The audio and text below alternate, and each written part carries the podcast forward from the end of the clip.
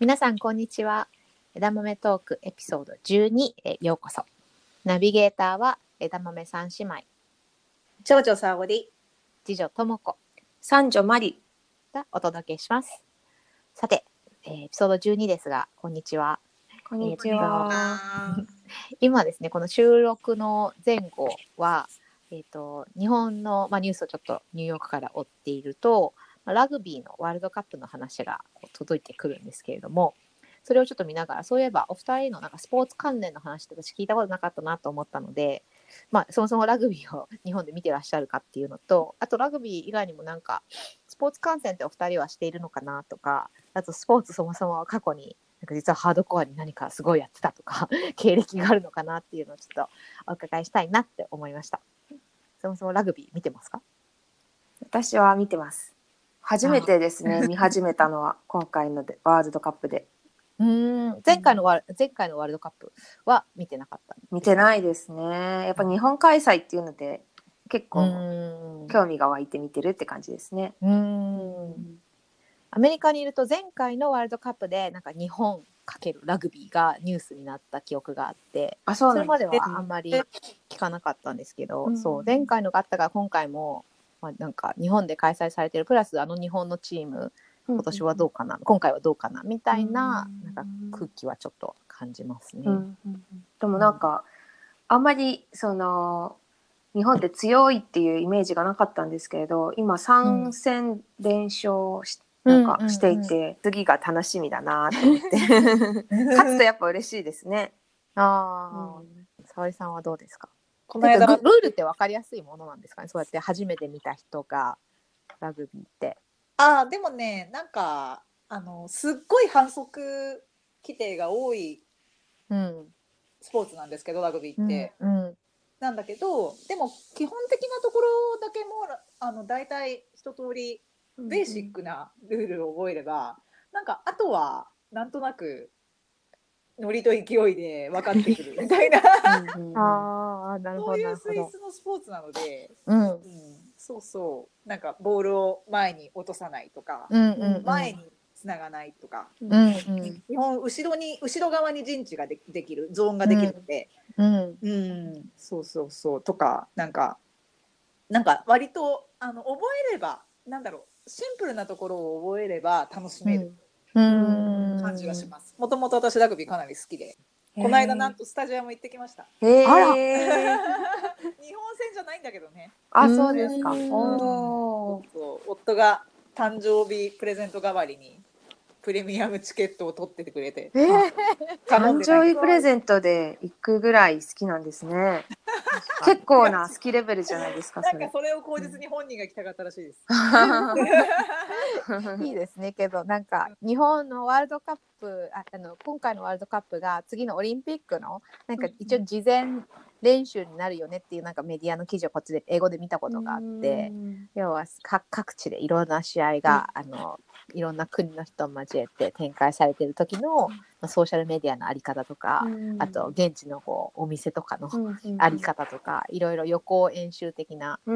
ポジションのラグビーワールドカップっていう記事を見たことがありますね。確かにタイミング的にはなんかリハーサルとしてはバッチリな時期ですね。ね、うん本当にね。なるほど。こっちは、うんまあ、アメフト全盛期なので、今、シーズン的に、あの、あんまりラグビーのニュースは入ってこないんですけど、うんまあ、なんか個人的にアメフトちょっと難しいんですよね、ルールが。あうん、ーレフト難しいイメージ。うん。個人的には、あの、テニスとか、うんえっ、と、サッカーとか、うんバスケが、うんが好きなんですけど、わかりやすい。うんルールがわかりやすい。いあバスケされてたんですよね。や、バスケしてないです。あしてあバスケじゃなかったでしたっけ？あれ、うん。前はテニスと卓球です。あテニスと卓球。おーまあ、見るのはその3つが大好きです。おーうんやっぱ自分がやってたスポーツだと見るの楽しそうですね。そうですね、テニスうはそう。ん。うん。沙織さんはなんかスポーツやってたこととかあるんですか？スポーツはあのー大学時代に なんとあのー早慶レガッタってわかる？ああレガッタですか？なんかボートのマネージャーを、体育会のマネージャーガチでやっててへえ。4年間じゃなくて途中で脱落して 1年2年ぐらいやってた。そうそう。めっちゃ日焼けしそうですよね、あれあす。っごい日焼けしたよ。う いつんもなんそうか、ですよねうん、そうそう、あの戸田、戸田のボード場の脇にあで、なんかそこにいつも通って、やってて、で自分がやる方は、うんとそんなになんか部活とかでその本気ではやってないけど、でもちょいちょいちょっとずつかじったりはしてた。うん。でも基本は文系です。いやなんか皆さんのねなんかちょっと新しい側面が分かるから面白いなと思う、うんうん。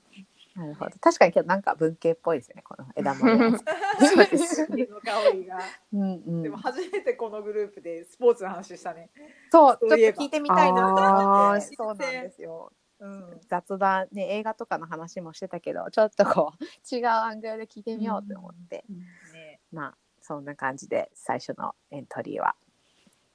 おしまいにしようかなと思いますが早速はい、本題に行こうかなと思います。また全然はいスポーツから違うトピックですが、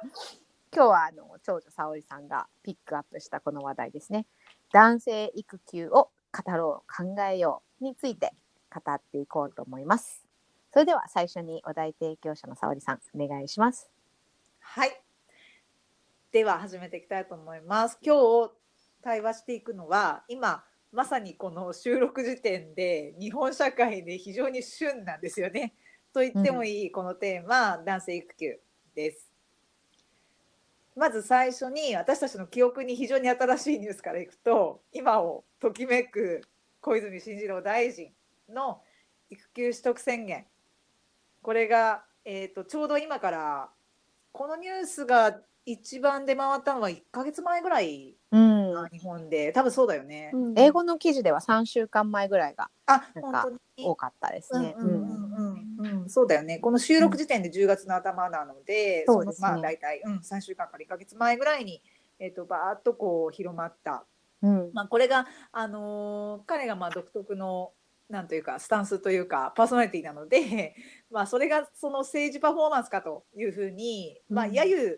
ね、結構された部分も一部含んで、まあ、何にせよちょっと前の日本中のせニュースをかなり席巻したことは事実だったかな。とうん。うん。であとまあ少しばかりまあ遡ると同じく日本中をこれは残念ながらネガティブな意味で騒がせたニュースで言えば、化学メーカーの大手の金香さんうん。うん。うん。件だよね。でこれまあ今一度説明するまでもないけれど、まあ、金香の社員だった旦那さんが育休取得を終えて復帰してなんと2日うん後にいきなりまあ関西に転勤の事例が出たと。うんいう話で、まあ、その時奥さんも、えっとまあ、共働きで別の会社に勤めてたんだけれども、うん奥さん側の復職まで2週間でかつ第2子の、えっと出産だったので2歳と0歳を抱えて、4月にまあ転園で入園できたばかりっていう状況で新居に引っ越してうん。10日後のことだったと。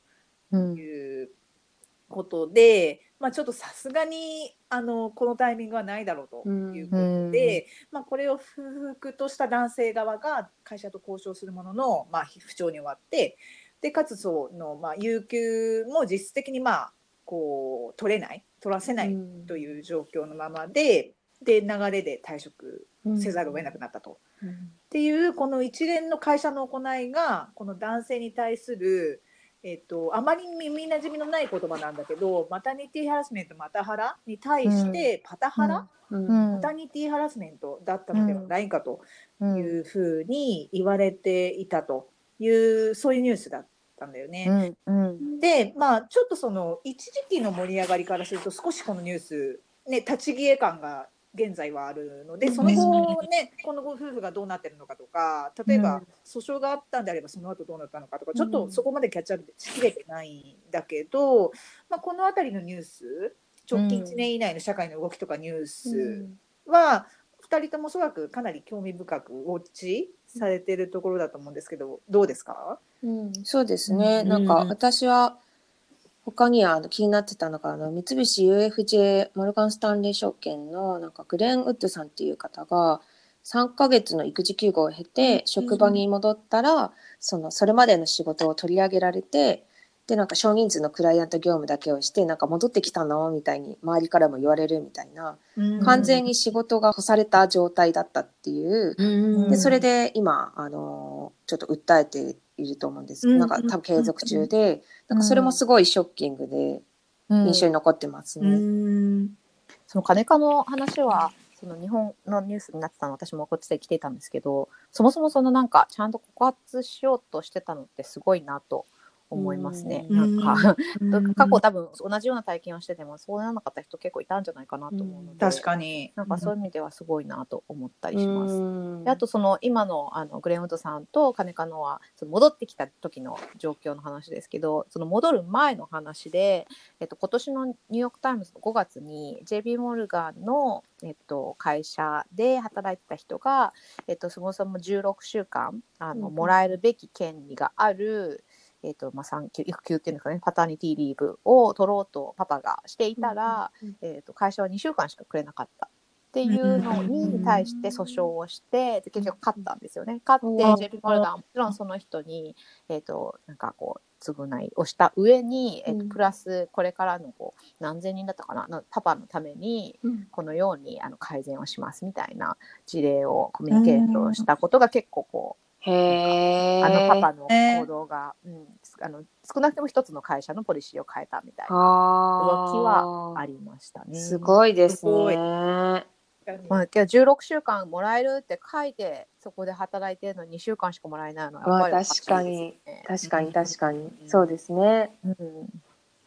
まあ、そもそも16週間が十分なのかとかいう質問は別として、うん。そこもありますね。2週間は少ないよねみたいな、そういうじ。感じですね。うん。そうね。でもそのやっぱり、まあ、そもそものところとして一流従業員がこうそれはおかしいって言って声を上げてで組織とか社会が変わっていくっていうなんかそういうドラスティックな動きっていうのが起きにくい日本においては社会であることは事実かもしれないうんよねそれを聞いていると。うんうん、なんかやっぱり短絡的に海外は進んでて日本は遅れてるっていう二項対立の構造にはあのできるだけしたくはないんだけどただまあ今日のテーマ特に男性育休とか男性の育児参加っていう意味ではやっぱりどうしてもどの角度から切っても、えー進んでいる先進国の中でやっぱり最後尾って言わざるを得ない実情はある気がしますね。うん。うんでなんかそれであくまでこれ一例なんだけど対照的だなって思った「フォーブスジャパン」の記事をもう一個ご紹介したいなと思うんですけどこちらは一家でスウェーデンに移住して北欧ライフを送っている吉澤智也さんというエンジニア男性の方の連載。でタイトルが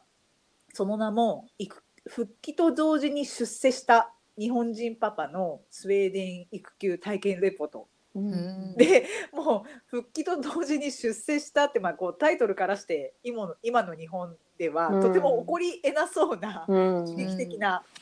タイトルになっていて、うん。で、まあ、この通りなんだけど実にまああの本当にさっきここで始める前に2人とも喋ってて、まあ、北欧と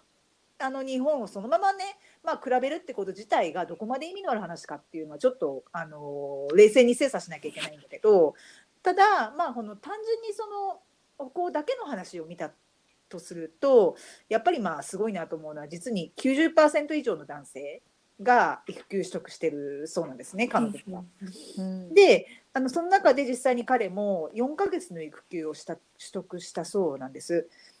で、まあ、なおかつ、えーなんと記事のタイトルの通り育休明け直後に彼を迎えた会社のポストがなんともう育休前よりも一ランク出世したポストだったそうなんですね。うんすごいことだよね。すごいですようね。んでまあもちろん記事自体を詳しく読んでいくとそのために彼が事前に一生懸命してきた仕込みうんとか彼にしかできなかった工夫とか成果っていうのが背景にはやっぱりあるんだよね、組織に対してちゃんとコミットメントしてきた。でだからまあその結果としてすごくロジカルに合理的に起こったことでもあったっていうことが読んでいくと分かる。けど、まあ、だと言いながら、まあ、とはいえこれと同じことが日本の今の日本でそうそう起こりうるかっていうとやっぱりまあまだ前述のかねかの事例しかり、本質とは別のところのまあ多少なり感情的な意思決定が行われている現実が散見されているようにまあ感じてしまううんのは否めないうんよね。このあたり二人どう感じますか？まず育休前よりワンランク下がるのはありえるだろうなって。思うんですけど、ね。普通にそれを想像しちゃう。うんそれを想像しちゃうんでなんか上がるって何って感じですよね多分。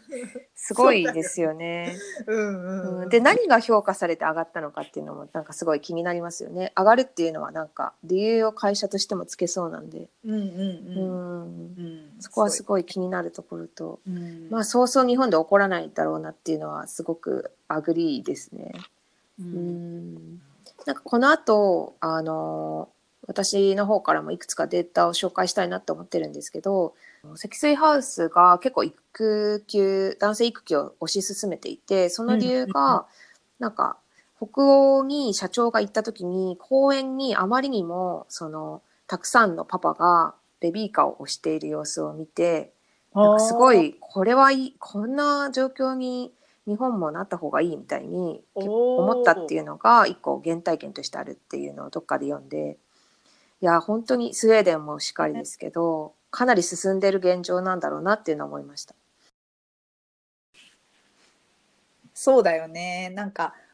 正直は平日の日中にベビーカーを押した男性が歩いてると。あの私たちの目はやっぱりバイアスがかかっていて この人働いてるんだろうかみたいなあ、日本でですか？日本。だとねそうそうそうそうあ見られちゃったりするのがやっぱりまだまだあるなってその浜まりのあの積水ハウスの社長さんの話聞いてちょっと思いました。あ、なるほど、なるほど。ね、なんかそそういうとこも結構日本で変わっていかなきゃいけない部分なのかもしれない。ね、うんなんか普通に男の人が平日日中にベビーカーをして子供世話しててもいいじゃんっていう。うんうん。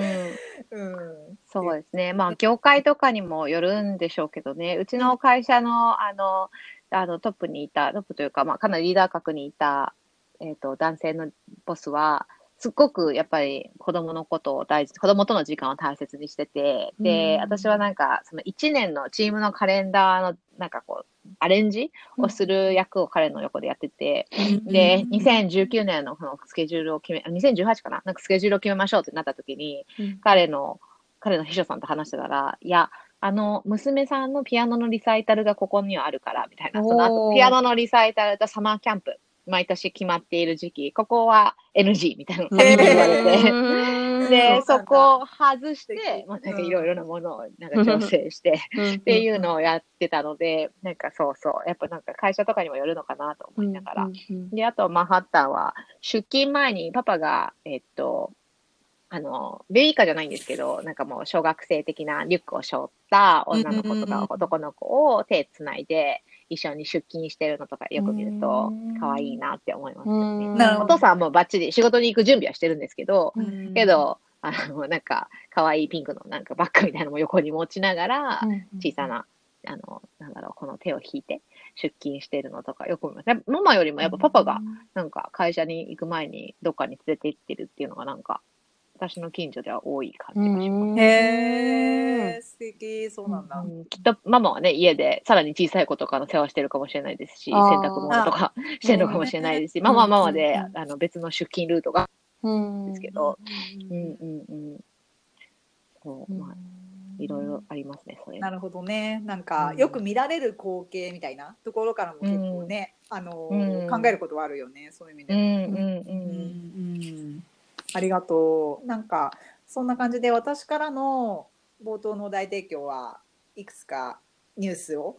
うん。題材にお話ししてきたので、一旦ちょっとこのぐらいにしようかなって思ってまたこの後後半であの私の夫が実際に今の職場で転職して2年後にほぼ社内1号案件として3ヶ月の育休を取ったんですね。なんでその実体験が、あの唯一この3人の中ではすでにあるので、まあ、うんそのあたりも絡めて後で話せればと思ってます。ということで、よかったら次に浜まりからお題提供に、えっと引き継いでいければと思いますが。はい。はい。とじゃあ私の方からはさっきもちょっと言ったようにデータの方をご紹介したいと思います。はい。と最近ですね積水ハウスが出した47都道府県の20代から50代のパパママ、えー9400人に聞いたイクメン白書っていうものが出されてですねで、えーこれは積水ハウスが男性のイクメン力を決める4つの指標を独自設定してそれぞれを数値化して47都道府県別にランキング化しています。で、えーすごい興味深かったのが、じゃあ、イクメン力1位はどこだったかっていうと、島根県で、島根県で、はい。そうなんだ。2位がですね、沖縄県。うんで、3位が鳥取県でした。で、日本男性の家事・育児関連時間っていうのは、えっ、と、1日約1時間23分と言われていて、他の先進諸国と比べて、もうかなり低いってすごい叩かれてるんですけれど、でもあの、島根県の父親って1日2時間半以上やっていて、すごい。ですごいやってるんですよ。で、沖縄県と鳥取県の父親も、まあ、1日約2時間近くを家事・育児時間にとっていて、その、日本国内でも、実は県別にこうやってデータを見ていくと、他の先進諸国の父親と並ぶくらい家事・育児をしてるっていう、あの、父親がいるっていうこと面が、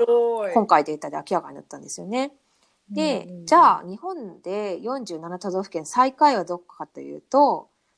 えっ、とですね、広島県でした。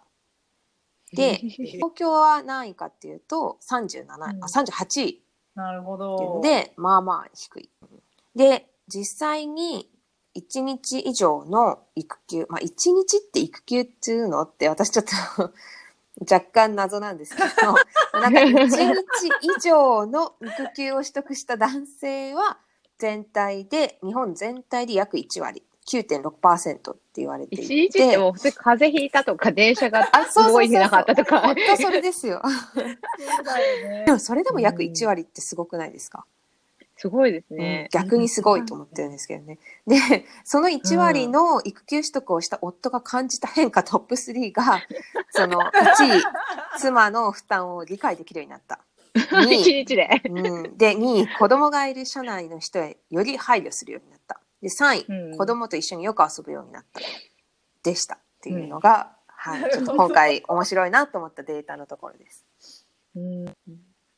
都道府県別にこんな細かく取って、い何にリサーチしたかわからないですけど、アメリカでもあるのかな？なんか州別の ランキングとか言って、なんすか、結構あるかもしれない。うん。ねすあのごい。うん。しかもさ、山陰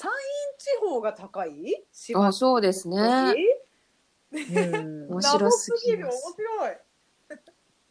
いやー、うん20代、50代のパパママ、9400人か。結構な母体数にねリサーチしてますよね。うんすごい。このあの夫が感じた変化のところなんですけど、私の元同僚があの、えっと旦那さんがスタートアップで働いてて、でスタートアップの旦那さんが3ヶ月まるまる有給を育休で取れるっていう制度がある会社で、で彼女は私の会社でいた時も3ヶ月有給で取れるっていうのがあったので、えっとガッチャンコしたんですね。彼女が最初3ヶ月取って、うん。で、その後彼が3ヶ月取ってっていう、なんか、一一人オペをちょっとわ分けてやって、トータル6ヶ月は子供が一人でも親が、えっと家にいつもいるっていうんうんう仕組みを作っていて、で、その時に彼女に、いや、彼がね、あの、やった3ヶ月間の後なんて言ってた？って言ったら、いや、相当私の負担を理解するようになった気がするとか、ああの、ーよかった。なんだろうな、なんか仕事をしながら子育てをするっていうことが、どういうことかを身をもって学んだっぽいみたいな話をしてて、最初相当なんか旦那さんはその4ヶ月目が始まるときにパニックになうん。って、で、では一人では絶対無理だみたいなうん。ことをずっと言ってて、それが結局3ヶ月終わってもあんまり変わんなかったみたいなんですけうんど、あ、そうなんだ。あの、そうそう、結構パニックは続いていて、い いやや、早く帰ってきて、みたいなうん。感じだったらしいんですけど、だから、だからがゆえに、あの、3ヶ月があってよかったみたいな。うん。今もうそれが終わってしまったので、もっと彼女に頼るようになって、むしろ大変みたいなんですけど、うんうんうん。うん、そういうシステムを取ってた夫婦がいましたね。なんかなんでその日本でなんか育児休暇をその男性が取らないかっていうとなんかそこが結構その面白くてですね。理由のトップ3が、その1位が職場で育児休業が整備されていないからっていうのなんですけれど、そのユニセフで、あの、調査された結果だと、世界一、その育児休業が整っている国は日本なんですよね。なんかそこがすごい、こう、意識のギャップというか、実はこの調査を受けた、えっ、と、4人のうち3人が、そのセクシーハウスのリサーチのうちの4人のうち3人が自分の会社の育休制度について知らなかったっていうことも言っていて、なんかその、うんうん。ともこさんのご友人とかすごい積極的に多分取って3ヶ月ってなってると思うんですけど、なんか取るってなる、その、何ですかね、モチベーションというか、その調べて自分で社内でいろいろやるっていうところも、意外となんかネックの一つなのかなって、このデータちょっと見て思いました。うん。うんうんうんちなみに2位が、あの、育児休業制度を取得しにくい雰囲気だからっていうのと、うん3位が職場で周囲に迷惑をかけてしまうと思ったかららしいです。うんうんうんなんか、なんかかん、なんか考え方のあれがちょっと違うのかもしれないです。うちの社内とかも一回あの、ニューヨーク州ってちょっと変えたんですよね、法律を。その会社たちに求める法律を直近1年ぐらいの間に変えて、で、変えるきっかけに社内もそのポリシーをアジャスト、調整していたんですよね。それを見て、あの、もちろん社員全員にこうメールがあって、こういう変更になりますみたいな。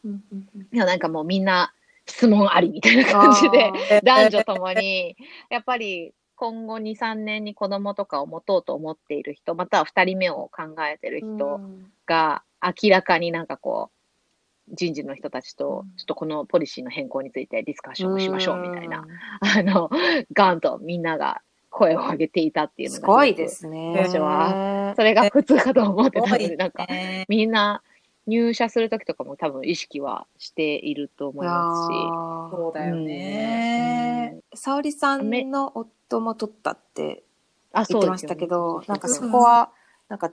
結構自分から取りたいみたいな感じだったんですあか、そうそう。うんナチュラルに自分から取りたいって言って、で、あの、申請して、で、もちろん制度はあったので、まあ、じゃ、どうなんだろう。そう、なんだろう、感謝的にも、多分やっぱり若い男性が案件として、ちゃんとこう、がっつり、それなりにまとまった期間育休を取ったっていう事例を多少必要としてた可能性はあるなって、あの、直接聞いてはいないけど。で、まあ、それで実質的に社内の1号案件、その1日とかじゃなくて、実質3ヶ月取ったので、っていう1号案件として、えっと、取ってくれたっていう、あの、経緯があって、で、まあ、転職してから2年後にそれを権利行使したので、まあ、なんか、そもそももうものすごい勝手知ったる職場かっていうと、まあ、まだかなり、うん、子さんの教育業界教育業界の中では結構まあ新参者みたいな、うん。うん、の立場でそれをやったので、まあ、結構勇気がいっただろうなって私からすると思うんだけど、まあなんか彼のキャラクターがさせてるところは多分に 大きいとはいえ、なんか実際どうよって育休どうだったってあの今日このテーマやるからさってあの事前に感想教えてって今朝聞いたらうん。なんかであのメリットデメリットなんか実際どんなところが良くて、どんなところが大変だったって聞いたら、うんうん第一声で帰ってきたのが、デメリットなんて何一つなかったと。うん彼は言っていて、いいことしかなかったよって。うん。うんうんうんうん。言っていてで何がど良かったのって聞いたらやっぱりまあなんだろうねその単純に時間ができて楽しかったっていう、そうなんかそういう考え方がなんかできる、あのー、30代のサラリーマンって多分そんなに多くはないのかもしれないけど。彼はナチュラルにそう言っていて、自分の時間が作れてよかったし、なんか普通に子供を育つの見てるの楽しかったし、うん。うん。でまあ多分新しい経験というか、人生の視点みたいなのが、やっぱり増える感覚があった？みたいなことを、ニュアンスのことを言っていて、うん。だからそういうことが純粋にすごい楽しかったって。言ってた、うん。うん。そうそう。だから。うちの同僚も似た感じでしたね。戻ってきて。あの女性でしたけあど、うんうん。女性でなんか3ヶ月行くのがすごくやっぱ怖かったみたいで最初はうん。3ヶ月もいなくなって戻ってきたらすごくガラリと世界が変わってるんじゃないかみたいな。それで行って戻ってきたらなんかいやもともと仕事はそんなに変わってなかったし、あのそもそもその3ヶ月がすごく自分のサバティカル的な感じで、いろんなことを振り返ったり、うん。もちろん子供との時間も楽しかったし、新しい経験でみたいな、そのまさに沙織さんの旦那さんがおっしゃってたようなことを、全く同じようなことを言っている女性もいましたね。うん。ただ、行く前とやっぱ、行く前は分からなかったの、いろいろこう、うん。もやもや、どんな感じになるんだろうみたいなのはあったみたいですけどね。うんうんうんうんで私もそのともちゃんのと友達のカップルみたいにあの前、別の回にこの話した記憶もあるんだけど、うんあの3ヶ月3ヶ月で交代制だったのね。うんうん。うん。で実質6ヶ月どちらかうんうん。が親が赤子のそばにいるっていう、うんうんうん。私たちの場合は私が先で彼が後、うんううん。んうんでその後にほどなくして保育園に入れたんだけど、うん。なんか割とそのちょうど3ヶ月3ヶ月っていう感じでかつオーナーシップが変わる、うん。初めは嫁で次が夫っていう。その交代を、えっとなんだろう。夫婦でべったり6ヶ月とか、うん。べったり1年とかじゃない形でやったっていうのは私たちにとってはあのその効用っていうのはすごいあったなって思う。うん。うん。うん。なんか夫婦間の引き継ぎ力が上がるし、うん。ある意味そううんそう。そう。うん。あとなんかそそれぞれなんかあのあまり介入しすぎないっていうか、うん。あのーなんか変に口を出しすぎない。うん。っていうことで、なんかどっちが見ててもまあどっちでも正解はないしどっちが見てても平等だよねみたいな感じに思えるベースができたのでそれはすごい良かったうん。うんなっていうの思います。いいですよね。そのイーブンに男性、女性で同じで取れるっていうのは。なんかカリフォルニアは州で決めているルールが、えっと、うん6週間優勝の、確か100%は別に決まってないらしいですけど、うん。とりあえず優勝の6週間の休みをお母さんもお父さんも取れるうん。っていうのがあるんですけど、ただそれが50人以上の組織にしか今までは適用されてなかったので、へそれが20人以上に予約になったらしいんですけど、うん。けど5人のスタートアップとかには適用されないので、まだまだ余地があるんですけど、まあそこ6週間でも一応イコイコールっていうのが、まあカリフォルニアはあって、で、うちの会社はあれなんですよね、やっぱ男女でちょっと違いがあって、まあ男女というよりはうん、 primary caregiver っていう名前と non-primary っていう感じになっているので、はい例えば、あの、女性、女性のカップルだった場合、やっぱ産んだ人が primary で、もう一人のパートナーが non-primary。はい。なので、えっ、と、はい男女のパートナーの場合は、まあ、女性が primary で、うん。男性が non-primary で、うん女性の場合は、えっと、12週間、要は、トータル3ヶ月ですね。うん3ヶ月、うちの会社はフルでお給料がもらえて、で、プラス、ス追加で、えっ、と、自然分娩の場合は2週間、んえっ、と、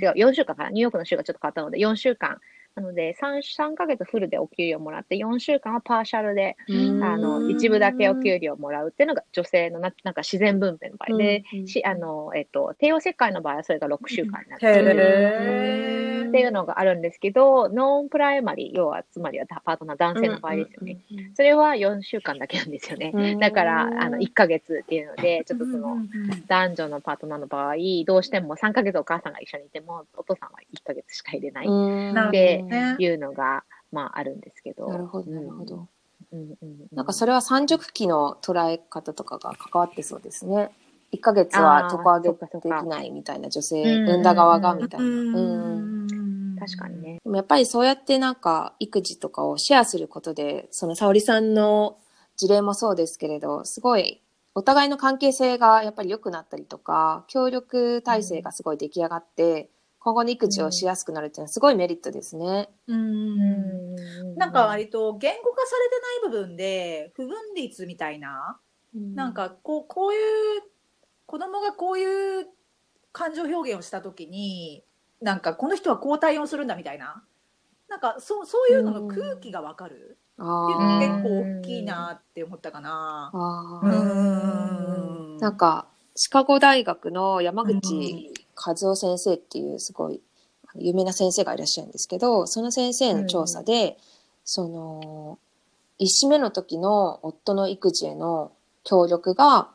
2子目以降のその出産率を上げることにつながるっていうデータがあってですね。なんかやっぱり男性、うん男性っていうかまあ父親の育児参加度か母親の1子目の育児体験をポジティブなものにして、なんかこう、出生率上げて、で、ちなみに1子目の出産は継続就労の可能性が影響を与えて、その、これからも働き続けられるかな、みたいうん。な、子供を産んでもできるかなっていうのが1子目の出産時には影響していて、で、第3子の出産には教育費の見通しが影響を与えているなるほど、面白い。なんかその教育費すごい研究結果。は確かにそのフランスだと第3子産んだ時のその税税とかのなんかその負担を軽くするとか、ね結構その政策にも生かされてるところがあって、うん、面白いなと思うんですけど、なるほど。逆になんか一子目でネガティブになると、その夫の育児への協力が なくてネガティブな育児経験をすするとその第二子目は産みたくないっていう人がすごい多いっていうので、うん。日本は現状、うん。結構そっち側に寄ってるっていうのをお茶大のその先生も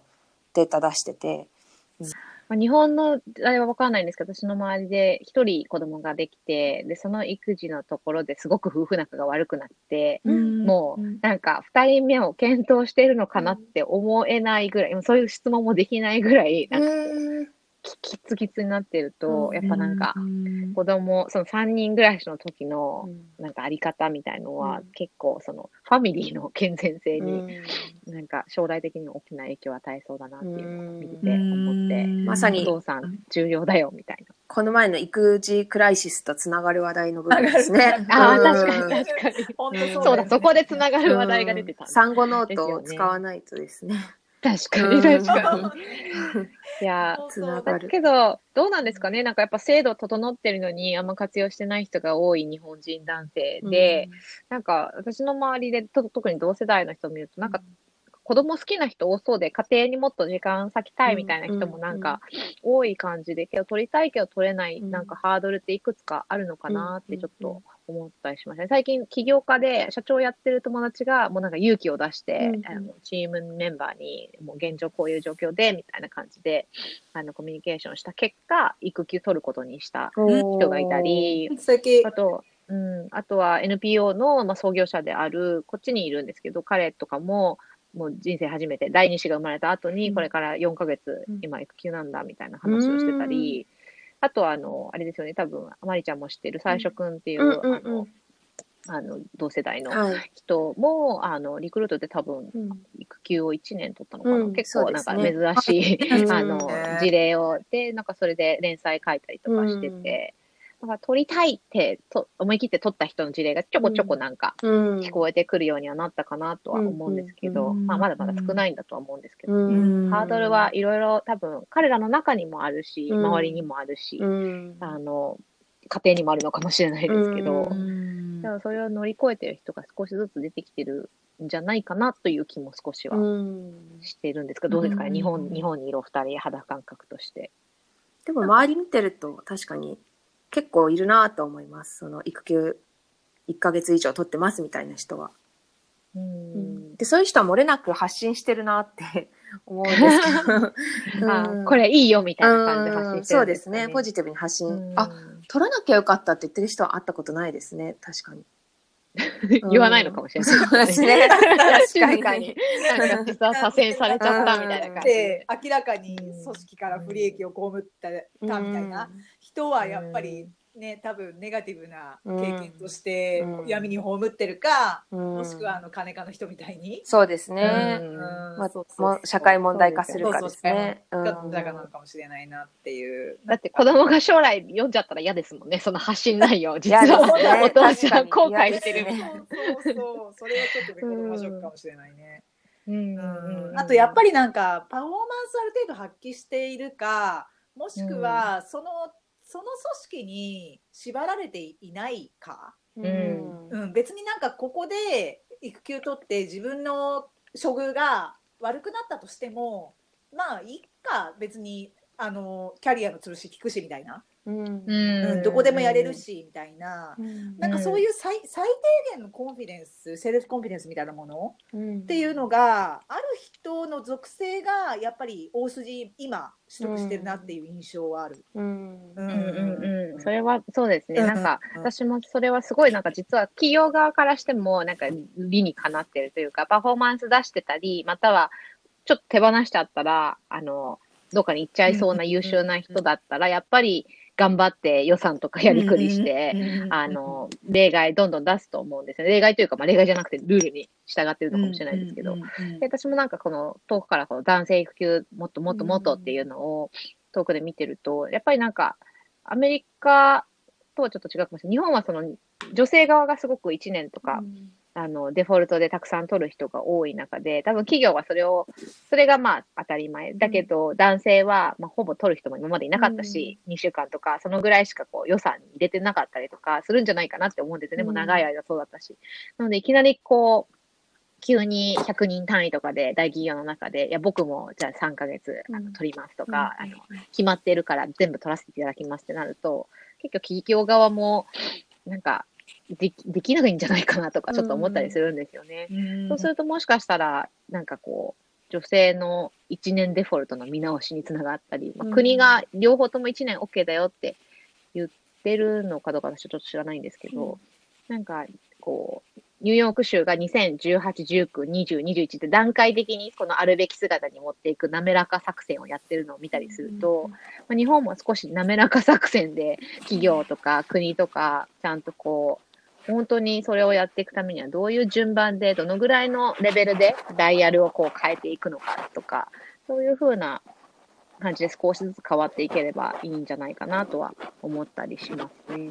私ちょうどなんか5日前くらいに子供が生まれたあの男友達が投稿していて、彼はスタートアップに転職したんですよね、大企業から最近、うんそれでその投稿を今ちょっと思い出したんですけれど、うん彼は思い切って1年間育休を取りますってこう宣言をしていて、であのスタートアップなんで自分で全部申請とか出さないといけないらしいんですよ。で、育休を1年自分が取得しようと思ってその政府との政府のなんか調べてみてしそのいろいろと申請もした結果分かったのは育休を取得したことによって、企業に生まれるデメリットっていうのは、まあ、人員確保以外は何もないって書いてあってあ、そうなんですね。うん、でうん。逆に助成金を結構もらえたりもするって書いてあって。ああ、会社が。あそうですそうです。会社側が。なるほどそうだよね。してるもんね。そうなんですそうなんです。なのでなんかあお金の意味ではやっぱりあのそこまで企業には至りはないんですけれどやっぱ人員確保っていうところで、どうそのうん。もともと持ってた仕事を配分するかみたいなところは確かに見えないデメリットとしてはあるかなっていうのはあります。まあとはいえなんか取るにあたってその会社側が辞めてくれっていうなんかすごい合理的な理由があるかっていうと育休もその、まあ、法律で定められてる権利でもあるので日本ではやっぱりそれを権利とみなしてない人もすごい多いのかなってちょっと、うん。その彼の投稿を見てて「もう俺は取る」みたいなすごい言ってて あの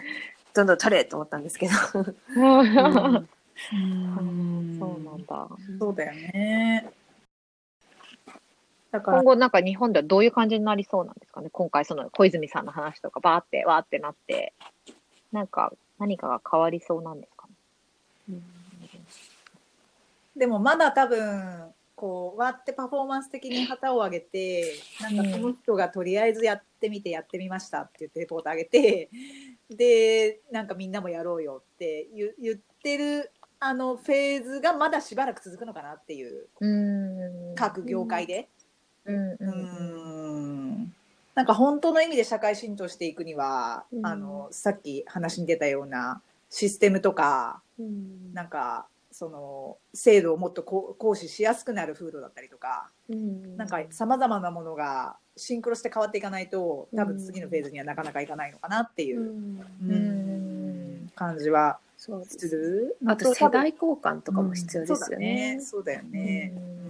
ん、必要まあ、。一ついいのは、こういうニューヨークでもそうですし、多分東京もそうなんだと思うんですけど、こうやってこうニュースがちょこちょこ話題になると、多分興味を持って調べたりする人は増えると思うんですよね。うん。なんか、それはすごくいい話かなとは思う。うん。なんかその自分の会社のポリシーを知らないっていう状況から、そもそも社内のこうイントラでちょっと確認するぐらいの行動変容がどっかで起きてるかもしれないですし、うん。あとは、あの、女性同士でも、いや、旦那の育休の制度どうよみたいな感じで少し、あとはその育休取ってよかったネタが少し浸透すると、もしかしたら、あの、あ、うちの、うちにも育休をうん。なんか作って、使ってもらおうかなみたいな、そういう感じで少しずつうん情報収集的なところから始まる変化はあるかもしれないですよね、うん。今回のうん。踏まえて。うん。あとそのあれだよねきっとワークスタイルのフレキシビリティとか副業の浸透？とかともすごく密接にか絡まってるなって思う。なんか結局そのうん。一つの組織によるところが大きいとこの会社から外されたら僕は家族を食べさせられなくなる的なうん。なんか感じのやっぱりリスクというかあの怖さが強ければ強いほどやっぱりうん。どう考えても育休を取るってことはさその人のフィロソフィーから反しちゃうと思うんだよね。うんうんうん。でそそれがそのその彼の意思決定においては正しいことじゃないある意味、うん。うん。その家族を守るためにとにかく働き続けなきゃいけない、この世界からドラップアウトすると他に僕には世界がないと思っていたら、うん、やっぱりその選択は取りえないと思うので。うん。だから多分その第3の選択第2の選択第3の選択っていうのが、まあ、それはそのある意味奥さん側がちゃんとその自分で稼げるスキルをもスキルセットを持っているってことも重要かもしれないけど、うん。うんうん。そうですね。ね。いずれにしてもいろいろ逃げ場があると思えていることっていうのがうん。すごく重要なんじゃないかなっていう。私、夫の後輩が育休を確か3ヶ月取るんですよね、確か今度。う。うんうん。で、それがなんでかっていうと、妻がすごい稼ぎが良くて、なるほどね。で、なんか妻に、こう、ちゃんと早く復帰してもらいたいから、みたいなところが、やっぱりう、ん。そのお金っていうのははい。大きくてですね、そうだよね。あのーさっきのその積水のデータでも、どうしたらじゃあ男性の育休が増えるっていう、その男性に向けたアンケートでは、育児休業中の給料手当が変わらないっていう、やっぱりお金に関するものが1位の理由になっていて、なんかそういう意味では、その男性が、その家庭の大黒柱にならないといけないっていう状況を変えるためにも、その女性のやっぱり、うんと、労働賃賃金ですよね。あの、今、確か7割とかですかね。男性が100うん。1時間働いて確か1万円もらえても、女性は7000円しかもらえないみたいな、うん。あ 1, 1日か働いて。やっぱりその賃金格差もかなりあるので、そうだね。うん、そこもすごい育休取得するってなると、合理的に判断して、まあ、夫の方が稼ぎが大きいよねっていうので、妻に、妻がその、働かざるを得ないみたいな構造をすごい作ってるのかなって思います。いやーいろいろ続いてますね。この間は産休クライシスだったり、産後クライシスで、そうですねそれにつながって今回の男性育休で。まあそんな感じで今日は、そうそうですね。まあ男性育休メインで話しましたけど、結局私たちがよく話しているような、その情報、いろいろ幅広くいろんな形のところにアンテナを向けるとか、また働く場所っていう意味で一つの組織へのまあ関係性、あまり依存が高くなるといろいろ他にも影響があるので選択肢も増やしておくの大切だねとか、あとはパートナーとのバランスとか、まあいろんなテーマが出てきましたけれども、まあ、今回は、まあ、そろそろこれでクロージングにしようかなとはい。思っておりますが、何か言い残したこととかあいや、もう今りました？日は白熱して時間が、していつもより長くなってますね。言い残したことありまくりですけど、次に持ち越します。そうですね。次にまた、そうですね、はいこれを聞いてくださっている方々でもし、いや、もっともっとこれとこれもこれも絡んでくるよみたいなトピックがあれば、私たちに教えていただければと思います。